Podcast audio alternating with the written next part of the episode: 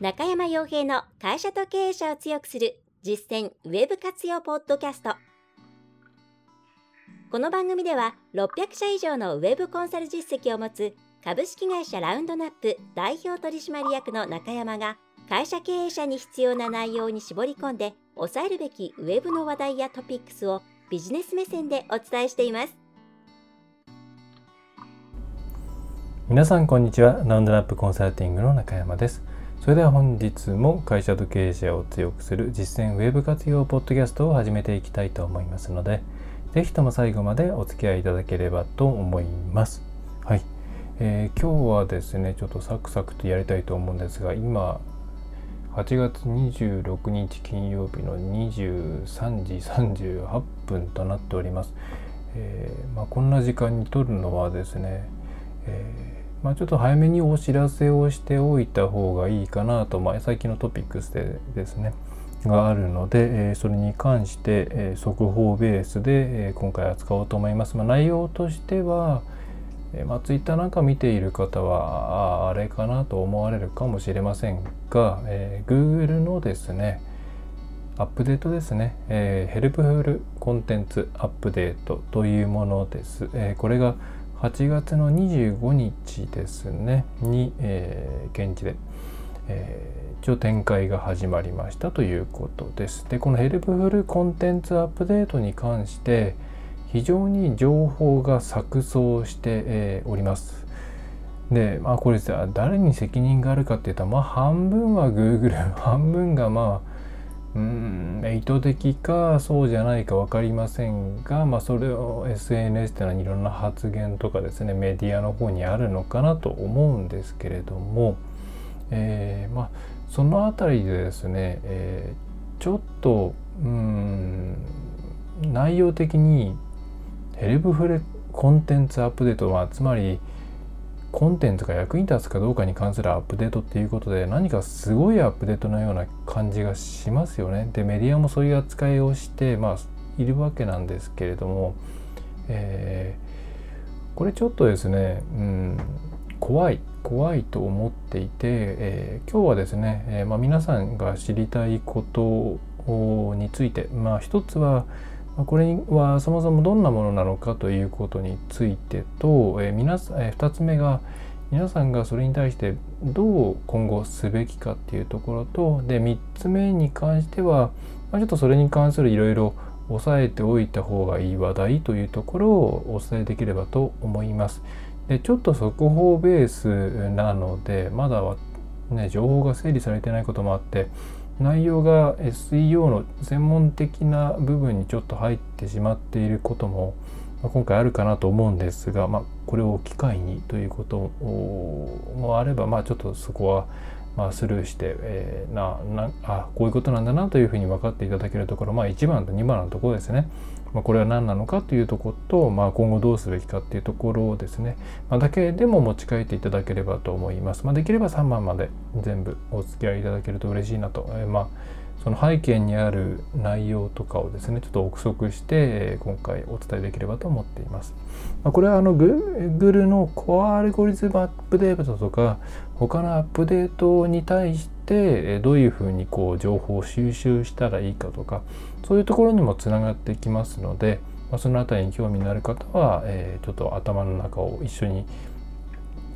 えー、追いかけていただければと思います。まあ、すいませんちょっと夜中なので、えー、あんまり大きな声が出せないんですけどね。えーまあ、金曜日なので一休みしようかなと思ったところのニュースでございますと。でまずですね、えー、ヘルプフルコンテンツアップデートこれですね一応 Google の方からえー、アナウンスはされていたんですが、まあ、最近アナウンスってですね、えーと、基本的にツイッターで、まあ、ジョン・ミューラーとかその英語で発信しているのが発端だったりするので、まあ、気づいていない方も多いと思います。でまたブログの方もまだ日本語化されていない英語の方なので、えーとまあ、一応あるんですけどね、えー、あるんですけれどもうんとまあ多分非常に分かりづらい形かなと思っています。はい、でえー、っとですね。うんまず、えー、まず皆さんに知っていただきたいのはこの、えーと、ヘルプフルコンテンツアップデート第一にまず日本語に今のところ日本には関係ないです、まあ、日本には関係ないというか英語圏英語英語で書かれたコンテンツに関してのみのアップデートになっております。これは、えーと、プロダクトレビューアップデートですね、えー、この辺りと同じでまだ日本には来ていないということです。なので今直近で例えば順位が上がった下がったということがあった場合にもこれは全く関係がありません。はい。それが一つ。えー、そして二つ目はじゃあ実際英語圏でどうなのかというと、えー、ローンチ一応25日ということでまあ1日ぐらい経つのかなと思うんですが、えー、全然ですね変動とかそういう動きが見られてないんですね。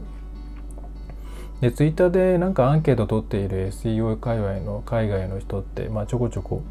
いて母数が少ないながらもチェックをして、えー、見ているんですけれども、まあ、ほとんど変化を感じていないという記事、えー、ケースがほとんどですね。でまたメディアもうんと、まあ、ウィナーとルーザーとかあとはこういうところが落ちたとかそういう記事はまだ、えー、ほぼ出ていないと思います。つまり観測できていないということですね。という状況なので今実はですね情報全然ないんですね。はい。えー、なので、えー、そままずそういう状況だということを押さえていただきたいのが一つと、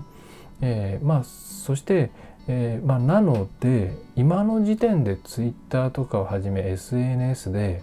えこう上がった下がったって言っている人はまず間違いなく勘違いをしているので、えスルーした方がいいです。それからえー、っとですねいろいろ断定的にこれからはこうなるとかですね、えー、Google はこういうのにペナルティを与えることにしたとかですね、えー、そういううん根拠のないことを書いている人は結構いるんですよね。曲解してその英語のブログの方の表現を曲解してというか自分に都合のいいような形で、えー、曲解してですね例えばその今回のその、えー、Google のブログの方を見ますとどこ行ったかな？えっ、ー、とどこ行っちゃった？えっ、ー、とどこ行った？えー、あごめんなさい。英語だとですね What creators should know about Google's Helpful Content Update という名前であるんですが、まあ、多分えー、Google ヘルプフルコンテンツアップデート英語ですね。で、サイト google.com とかで調べると出るんじゃないですかね。えー、まあ短いですね、えー、ブログの1記事があるんですが、まあ、その中にですね、人間向け、人間向けっていうか、for people なので、for people かな ?people だかとユーザー向けとかの方がいいような気がするんですけど、この人間が作ったものを、えー、人間優先なアプローチだと。だ AI とかではなくてですね人間が人間がって結構書いてあるのでここを曲解してですね、うん、例えば、えーと、機械翻訳とかですね、えー、そういったものをでコンテンツを作ったら、えー、ペナルティを受けるとかですねこれ全く根拠がないんですね。えー、そういうことが書いてあったりとか、え、あとはなんだ？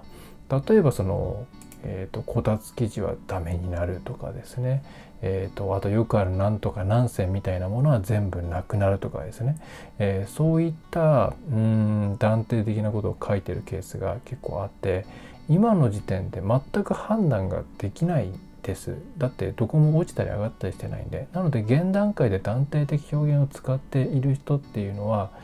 えー、私はこう思うっていうねスタンスであればいいですけれどもちょっとそうじゃない場合にはうーんちょっとその人から距離を置いた方がいいかなと思います。はい、正直全然わかんないです。例えばさっきのえーとえね、人間中心人間中心確かに書いてある 書いてあるんですけれどもえっ、ー、とですねこれ日本語版いつ出るんだろうなあ日本語出てんのかな？日本語は出てないですね。まあ、フォーカスオン People First って書いてあるんですね。まあ、人々ファースト、まあ、人々っていうか、要するにユーザーさんですね。えー、って書いてあるんで、で、えっとですね、トランスレーションの話は書いてないんですけど、確かいくつか前の、うんと同じようなブログで、えっとですね、まあ、あとガイドラインの方にもそのオートジェネレーションコンテンツ、まあ、自動生成コンテンツの中で、え、その翻訳しただけみたいな翻訳ツールを通して翻訳しただけみたいなのは、えー、あんまあんま良くないよということが書いてあったりするんですけど書いてあったよね。えーと、あれをですねあれもまあ Google の書き方も悪いと思うんですけどもめんなさいも検索しながらですねコンテンツ Google これ言ってるかなえっ、と automatically generated content これかえーとまあ、自動生成されたコンテンツ、これ日本語のものがありますね。はい、ちょっと読みますねえ。自動生成されたコンテンツはプログラムによって生成されたコンテンツです。Google は検索ランキングを操作することを目的としているユーザーの役に立たないコンテンツに対して措置を取ることがありますと。で、例としては、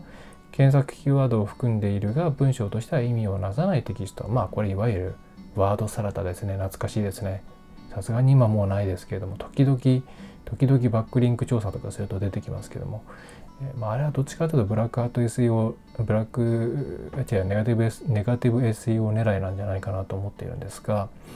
えー、さておき2つ目、えー、自動化されたツールで翻訳されたテキストが人間によるチェックや編集を経ず公開されたもの多分ここを見ていってるんだと思うんですよね。はい、で Google は自動生成されたコンテンツに関して、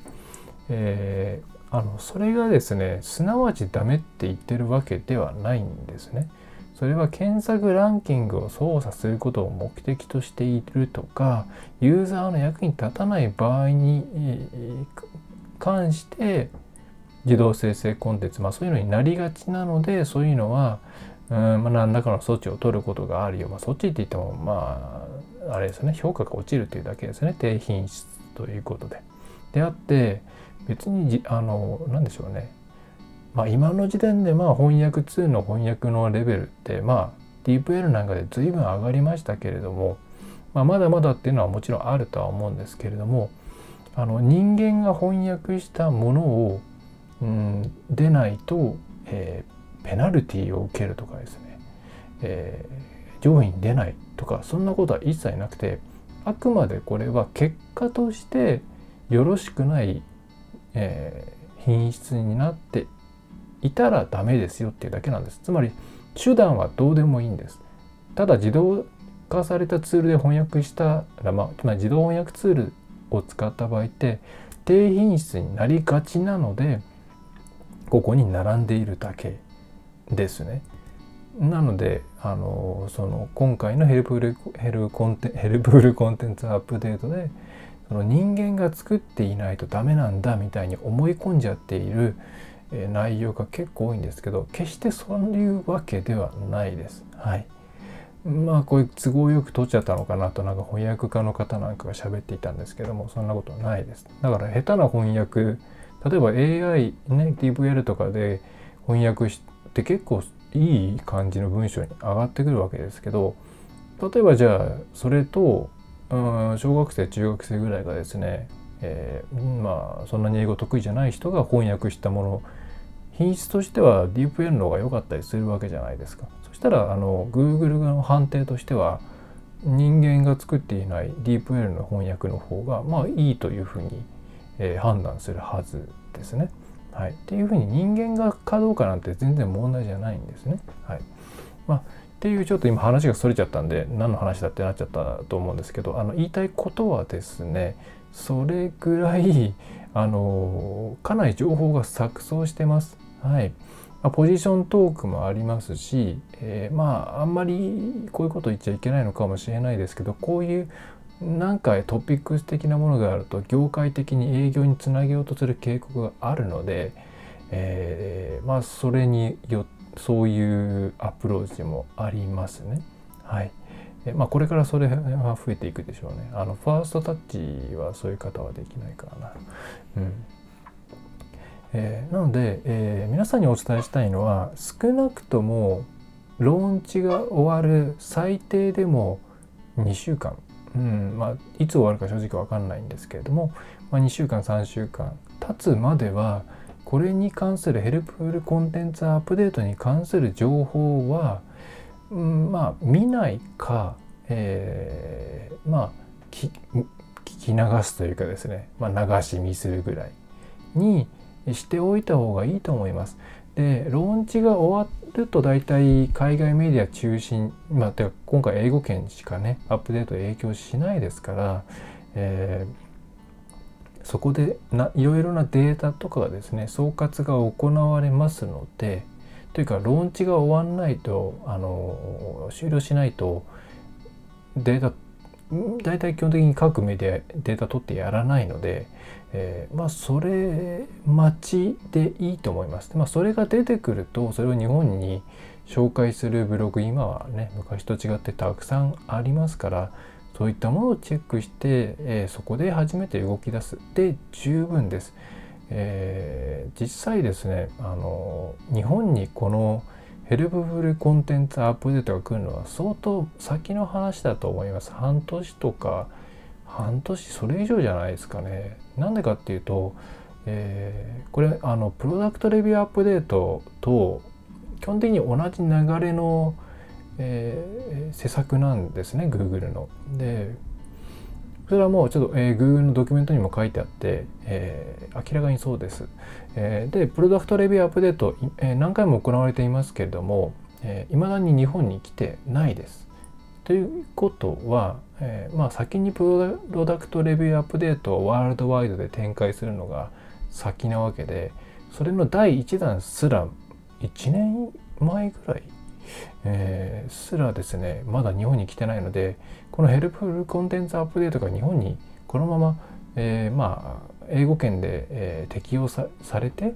えー、それがじゃあ日本に来るのいつかというと随分先なのでまだ焦る段階ではないですね。マインドを切り替えていろんな調整する時間は十分にありますと。あとまあっていうのなのでしばらくちょっとシャットアウトした方がいいです。でそれからそれをえっ、ー、とその2週間とか経った後も含めてなんですけどやっぱりですね専門メディア以外の一般メディアの情報は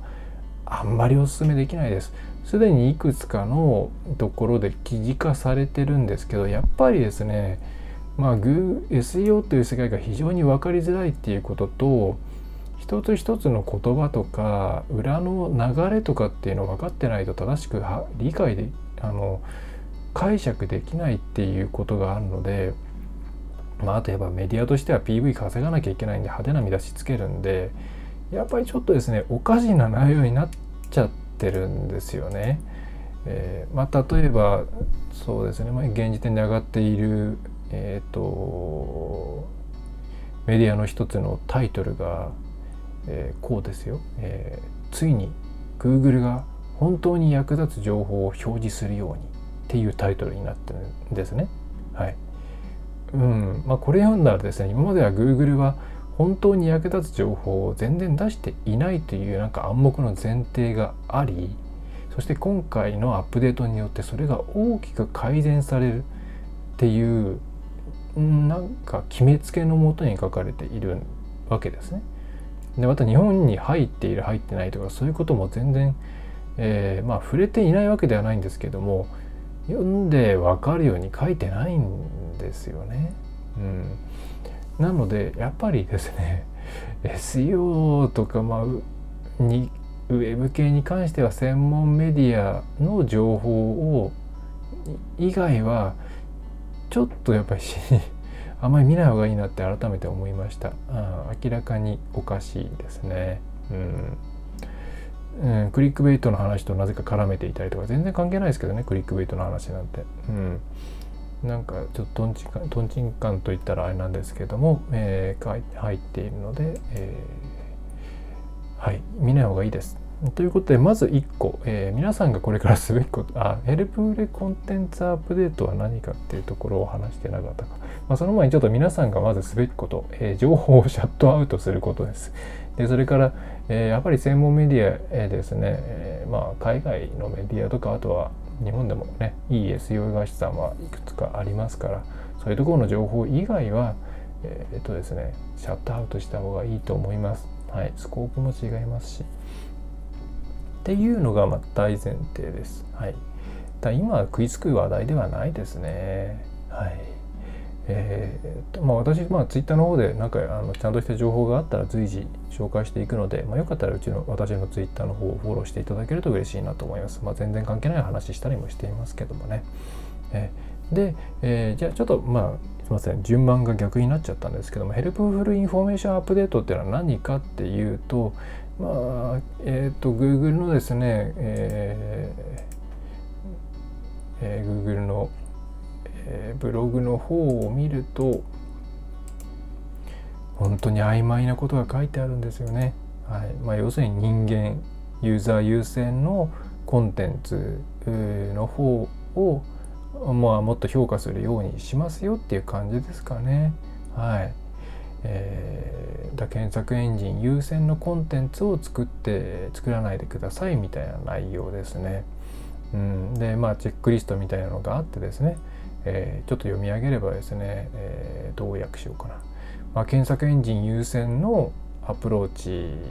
として、えー、以下の質問について「はい」と「イエス」と、えー、答えた場合にはえー、その作り方やめた方がいいよみたいなリストがあってうんこれ読むのやだな。えー、そうまあ検索エンジンか人間、まあ、ユーザーさんを向いて作ったコンテンツではなくって検索エンジンからの集客をしたいがために作ったコンテンツですかって、うん。まあ、これ厳密に分けられないような気がするんですけどね。うん。でそれから検索結果で上位に表示されることを期待してさまざまなトピックのコンテンツを大量に作成していませんか。まあさまざまなトピックのコンテンツを大量に作成していませんかもその品質次第だと思いますけれどもあと上位に表示されることを期待するのはそれは Google のアルゴリズム上役に立ったっていうことですからね、えー、悪いことなのかと思うんです。まあ、だこういうふうに結構違うなんですよね今回 Google が言ってることってなんか。えー、で、えーまあ、ヘルプルコンテンツアップデート何かっていうことをあの一言で言うとですね何なんでしょうねって思います。えー、何なんでしょうねっていうのは Google が今まで、まあ、パンダアップデートとかから始まる流れですよねコンテンツいいコンテンツ作って品質ねちゃんとした役に立つものを作ろうよっていうのはずっとずっとずっと Google が言ってきたことなので何を今更ヘルプフルコンテンツなんて言ってるんだっていう話なんですよ。はい、で、まあ、だから正直よくわからないですね。はい、だ結構困惑している人が多いですよねこれに関して。うん、例えばプロダクトレビューアップデートとかであれば、うんまあ、レビューに関してですね新しいちょっとなんだアルゴリズムを入れてとかそれは分かりますよその個別具体論だから。でもそのヘルプフルコンテンツっていうのは Google の検索エンジンの根幹に近い内容じゃないですか。それに関してアップデート入れますよってよくわからないですよね。じゃあ何のために今まであの自然言語解析ニューラル、えー、ネットワークを使うとかですね、えー、バートとかそういう自然言語解析のところを強くするとかですねそういうアルゴリズムのアップデートをたくさんやってきてそういうことを目指してきたんじゃないのって思うわけで、まあ、そこで改めてヘルプフルコンテンツアップデートっていうものを出すっていうのがよくわからない。よくわからないんですよ。だからあのあんまり気にしなくていいと思います。なんでこんな名前なのってあんまり気にしなくていいと思います。うん。何なのっていうと分かんないです。多分これはそのローンチ終わった後の結果を見てきっとこういうことだったんだろうって推測するパターンです。はい、なんでこんな名前なのかなとかよくわかんないまま多分いくと思いますんでここもこだわんなくていいと思います。はい、なんか Google がやろうとしているなというぐらいでいいと思います。はいえー、ということでまず、はい、ここまでをまとめます。ヘルプフルコンテンツアップデート何でしょう？よく分かりません。はいえー、なぜかというと今まで Google がこういうふうにやった方がいいよっていうことと同じことを同じ方向のねうん同じ方向のことなのでわざわざなんか特別なアップデートとして持ち上げる意味がよくわかんないです。うん、まあ、コアアルゴリズムアップデートでも別にいいんじゃないのって思うんですよね。でそれから、えー、現状、えー、ほとんど変動が起きていません。またうんと日本語には関係がないです。なので、えー、しばらく情報をシャットアウトして全然問題ないです。えー、なので、えー、まあ、23週間、まあ、リリース終わりましたって言って国内で総括記事が出てくるぐらいまでは皆さん気にしないで他のことにリソースを向けた方がいいです。この情報を追いかける意味あんまりないと思います。はい。まあ、ちょっとここだけ、えー、少なくとも押さえていただければと思います。まあ、それだけで25分とかになっちゃったんですけど。で、うんまあ、ここからはですねちょっと私の推測ベースの話、えー、とかですね、えー、ちょっとこ検索エンジンのいろいろの、まあ、ちょっと中級以上みたいな話になってくるんでまあこれ以上はいいやっていう方は一旦ここで、えー、止めていただいて問題ないんですけど、えー、今回まあなんでわざわざヘルプフルコンテンツアップデートなんていうのをやぶち上げたのかなっていうのを私としてどう解釈してるかっていうとうんまあ Google がですねこちら側を動かしている動かそうとしているっていうふうに私は解釈しています。Google ってですね過去いろいろな件で、えー、自分たちが欲しい情報をこちら側から提供させたりあるいは、えー、こういうことしてねっていうことをやらせたりっていうのをこういうアナウンスとか、えー、検索エンえー、検索順位に関していい影響があるからとかいろんなものでつってですねもうあえて釣ってって言っちゃいますけども実行させさせてきた過去があるんですよ。例えば一番分かりやすいのはアンプですよね。アンプいろいろ言ってましたけれどもね、まあ、結局ポシャりましたけれどもアンプに関して言えば、まあ、Google がそのスピードをもっと上げてほしいなで上げてほしいんだけども、まあ、上げるのって結構大変ですからね。えー、みんなそこに全然コスト使わないしでもユーザーはもっと早くコンテンツ出してほしいって言ってるしみたいなところでじゃあまあアンプってものを作って企画を作って企画を作る自体普通それ今までは W3C とかですねがいろいろ考えて HTML の仕様とかいろいろなんか策定してきたところを全部飛び越えてえー、アンプっていう仕様を作ってそれに乗っかったら高速になるからそれにそれに乗っかったらこういうところに出るようになるからやってっていうふうにしてまあその速度に対する意識づけを行いましたしまたスピードアップデートとかモバイルフレンドリーアップデートとかそういうものによってモバイルで、えー、綺麗に見えるようなサイトをみんな作ってくれ、えー、スピードを上げてくれっていうのを暗にですねそうやって我々動かしてきたわけです。あとはえ、まあこれは、まあ、基本的にいいことが多いんですけどもね実際やった方がいいことは多いんですけども SSN なんかもそうですしそれからストラクチャーデータ構造化データだってですね Google が欲しいデータをマークアップしてねっていうのを、ね、あのただやってあの Google として楽だからやってねって言っても誰もやらないじゃないですかそんなこと。だから、えリッチスニペットに出ますよとかこういうところに新しく露出できるようになりますよだから出してねみたいな形でまあいろいろですねぶら下げられてですね我々はそれをまあ構造化データって言ったらもう設定するのが当たり前のものになっているじゃないですか。そういうふうに Google ってこのアナウンスとかそのまあアルゴリズム云々っていうのを絡めて自分たちがやってほしいことっていうのをですね結構やらせてきたんですよね我々に。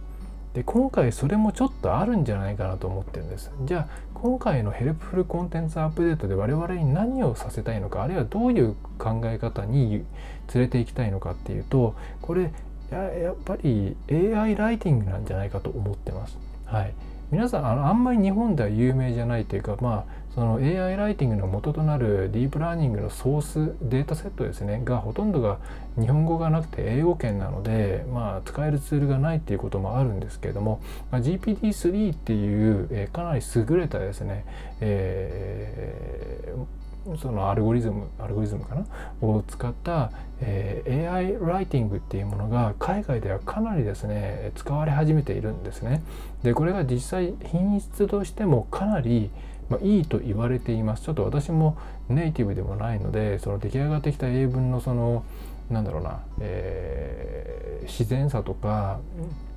レベル感っていうのはわからないんですけど、まあ、英語まあ、見る限り結構自然な英語が生成されています。えーまあ、さらにそうそうですねでそれを使ったツールっていっぱいあります。はいまあ、ちょっと品質の差は分かんないですけどでも GPT-3 っていうのはあのオープンソース誰でも使えますから、まあ、データデータセットも、えー、取り込めばなんだ何ギガっていうのを使えますから、えー、それを使ったツールって結構あるんですね。でそういったものに関して、えー、じゃあ Google は、えー、やっぱりなんだろうなうんいい方向ではないと思っているんですよね。うん、そのやっぱり Google としては多分ですねその一時情報をちゃんと出してコンテンツを書いてっていうものの積み重ねがいい世界を作るって考えてると思うんですけど AI ライティングっていうのは要はですねデータセットを食わせてなんで、まあ、この世界にある情報を一旦コネコネコネコネしてですね、えー、でその中から、えー、それっぽい言葉を紡ぐっていう作業なわけです。そうすると世界が広がらないじゃないですか。既存の世界の中のデータをもとに再生成するっていう形になってくるんで新しい情報が増えないんですよね。多分 Google はそれが嫌なので、えー、またそうやって何でしょうね。ツールでパンパンパンって書いてあるコンテンツが上に上がるっていうのはやっぱりそれは健全ではないと、えー、いうふうに判断してまあ実際そうだと思いますけれども。うん、AI ライティングに関してかなり警戒していると思います。はい、で実際その、えー、と今回のやり取りかな？ジョン・ミューラーがですねツイッターでその、えー、GPT-3 とかを使った自動、えーと、と AI がライティングしたコンテンツっていうのを Google は見抜けるのかっていう質問をされた時に見抜けるって言えなかったったんですね。えー、現時点では何とも言えない。何とも言えないけどあの、まあ、それが明らかに同性性だと分かった場合には個別に対処するよぐらいしか言えなかったんです。つまりこれは現状分かんないっていうことなんです。で GPT-3 っていうのは、まあ、Google がですね言語そのコンテンツとかそれから検索語ですね、えー、っていうものを理解するアルゴリズムと結構近いところにあってまだワードトゥベクターとかワードトゥベクっていうのかな、うん、とかその辺の領域の話なのでどう話せばいいかな。えー、多分これアルゴリズム VS アルゴリズムみたいになってですねうんかなり厳しいなと思ってんじゃないかなと思います。だからこれはディープラーニングと AI によるいろんなものが急速に民主化されてきたことに対して Google が「おいおいちょっと待ってくれよ」と今までは Google が握ってたんですよビッグデータっていうものを。でそれをもとにして Google はまあコンテンツの判断とかを AI でやってきたんですけど大前提としてこちら側が作るコンテンツっていうのはアルゴリズムではなく人間が作ったもの。つまり、えー、なんだろう対等な関係ではなかったんですよね。Google が上だった。でもそれが同じようなアルゴリズムをベースにして生成されたコンテンツが、えー、まあはっきり言って誰でも作れる。まあちょっと日本語はまだ難しい部分ありますけれどもまあでも日本も日本のデータセットとか作られつつありますから結構時間の問題な気がしますけどね、えーまあ、例えばでも英語で作ってそれを日本語訳してもいいですからね。えー、というふうに急速になってきちゃったので多分ちょっとこれは早めになんかアクションを起こしておかないといけないと考えたんじゃないかと思うんですよ。それは例えるとしたら最近結構話題になっている、えーと、画像の生成ですね AI による。えっ、と最初はあれだえっ、とねあ出てこないよ。いっぱいやったのにな。えー、何でしたっけ、えー えー、なんとかジャーニーですね。ミッドジャーニーか。えー、で始まって今度ステーブル、ステーブルなんとかですね。はい。でもっとすごいっていうことになってるんですけど、まあ、あれを見た時に、うんその絵に関わる人たちが感じた衝撃と同じようなものを感じたんじゃないかなと思います。あれも全然個人でもうミッドジャーニーはダメですけどステーブルごめんなさいステーブルなんとかの方は、えー、個人で使う、えー、自分のサーバーにインストールことすることすらできる、ね、しかも無償ものですからね。うん、でそういうそのアルゴリいきなりですねアルゴリズム対人間だったのがアルゴリズム VS アルゴリズムの世界になってきちゃったんでちょっと牽制をしたいんじゃないかと思うんですね。なので今回ヘルプフルコンテンツアップデートの時に、えー、まあ More Contents by People for People in Search っていうことで、えー、その人が作ったもの人に対して心を込めて、えー、作るコンテンツじゃないとダメだよっていうふうに、えー、ことさら強調しているんじゃないかと思うんですね。うん、だってこれヘルプフルコンテンツアップデートっていう話がない時にこのブログの内容を見たらあいつものガイドラインの話ですねっていうぐらいの本当にこれあの翻訳ツール通して是非読んでもらいたいんですけど普通のこと書いてあるんですよ。うん。何の特別なことも書いてない。だからこれ、そういうちょっとあのやっぱり AI ライティングっていうものを大丈夫なのかな？使ってもいいのかな？効果あるのかなって悩んでる層が多分海外で結構いるっていう前提でそこに行かないように今のうちに釘を刺し始めたっていう感じなんじゃないかなと思うんですよね。うん、というのが現時点ではまあこの先えー、っとローンチされるにつれてあこういう意図があったのかとかこういう感じなのかっていうのがもちろん出てくると思うんでまだ分かんないです。まあ、私の今の推測があこれはただの邪推だったなってなるかもしれません。えー、ただそういう側面がある程度あるんじゃないかなっていうのは結構流れとして、えーえー、Google の頭の中としてはあるんじゃないかなっていうのはこれは私としては半分ぐらい確信を持っててますね。えー、で、えー、じゃあ対策をどうするかなんですけれどもうんとですねヒントとしてはプロダクト、えー、レビューアップデート、まあ、まだ日本来てないんですけどこれに関しては結構変動もあったので海外でこういうふうにしたとこはこういうふうにしたらいいんじゃないかとかこうしたら、えー、上がったよみたいなのが結構情報としてあるのでおそらくこの延長線上の対策になっていくと思います。でプロダクトレビューアップデートに関して言うとそのさっきのなんかこたつ記事だとかそういう次元の話では全くなくてえーと、例えば例えばですね、えー、あくまでレビューとしてページを作ってるにもかかわらずなんだか売り込みが多いページっていうのはこれ落ちるんですね実は落ちてるんですね。はい、で結構日本でもあるじゃないですか。あの10銭とか12銭とか出しているんだけれどもなんかそれぞれの説明文があの比較しているわけじゃなくてこれがおすすめとかですねこういう人はこれがいいみたいな明らかに売り込もうとしているそしてその先からアフィリエイトリンクみたいなものこういうのってプロダクトレビューアップデートで結構落ちていてきちんとそのなんだろう売り込みたい時に書く文章と単純にしっかりレビューするその違いを説明することに徹している文章って語彙が違うしトーンが違うのでえー、そういうところの差が結構ですね大きく響いていたあと構成としてもですね例えば10個の商品比較しましたっていう時にまず10個の商品リストとして並べてそれを買うアフィリエイトリンクをですねずらっと貼ってその後に一個一個の説明を入れていくみたいな流れになっていると、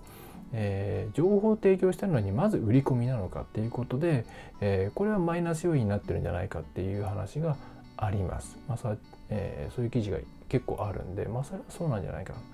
だからそういう構造とか内容とかっていうものをもとに、えー、それが、うん、レビューとして高品質なのかそもそもレビューとしてはダメなのかその売り込みじゃないか実質はみたいな、えー、ものをこう差を判断していたりするんですね。だから今回もヘルプフルコンテンツアップデートがプロダクトレビューアップデートの延長でプロダクトレビュー以外の普通のコンテンツへのうん拡大拡張だと考えると、えー、その、えー、コンテンツのメインテーマですね。タイトルタグがどうとかそういうことじゃないです。メインテーマと全体の構成とか語彙とか内容が、えーうん、適切にマッチしているかどうかとかその辺が重要になってくるんじゃないかなというふうに思って、えー、います。はい、だからさっきのリンクベイトの話とかはっきりでどうでもよくてあクリックベイトかクリックベイトしてですね行った先でちゃんと役に立つコンテンツがあったら全然問題ないんですよね。だからなんかねやっぱり一般メディアの記事はずれるずれるんですよ。これ残念ながらそうです。はい、で SEO メディアは分かった上でポジション投稿するそれもあります。えー、誰を信じたらいいんだろうっていうとですねちょっと誰と言うとこれもまたなんか誘導っぽくなっちゃうんでそれは避けておきますけれどもね、えー、まあそんな感じで、えーまあ、ちょっと最後にいろいろ推測とうんまあいろんな関連情報についてお伝えさせていただきましたけれどもまあややこしいですね SEO ね。もうだから Google もですね結局こういう匂わせみたいなことやらないでなんでそれをやるのかとか全部言っちゃうかもう全部言わなきゃいいのにって思うんですよ。曖昧な領域があればあるほどこの SEO 界隈の悪い面が出るんですよね。テクニカルこうやったらこれが裏技だとかこれが勝ちでこういうとこが負けだとかそういう情報自体がどんどん回っていったりとかそれがはんあのー、ねあれになったりとかもうそれは言わなきゃいいのにって話でうん。だって Google の例えば広告なんて言ったらそんなこと別に言わないか使用に関してもだって丸出しですよね。まあ上の方の代理店にしか言わないことがあったりとかそういう問題はありますけども。じゃあ言わなきゃいいのにねって思うんですよねわざわざそんな。うん、でわざわざ言うってことはですねなんか伝えようとしてんですよ。いろんなそのあの検索ねあのなんで発表するんですかっていう質問をすると読みラーとかなんかあのダニー・サリバンとかがなんか変わったっていうことに対して問い合わせが多いから言うようにしてるんだよって言ってますけど別にそんなの無視すればいいじゃないですか。だって Google のヘルプとかサポートなんて大体基本的に基本的に無視ですよね。あのね同じに無視すればいい話なんでなんか詭弁だなというふうに思います。はい、まあ Google はそういう感じで動く企業なのであ、まあ、SEO に関してはですね動くので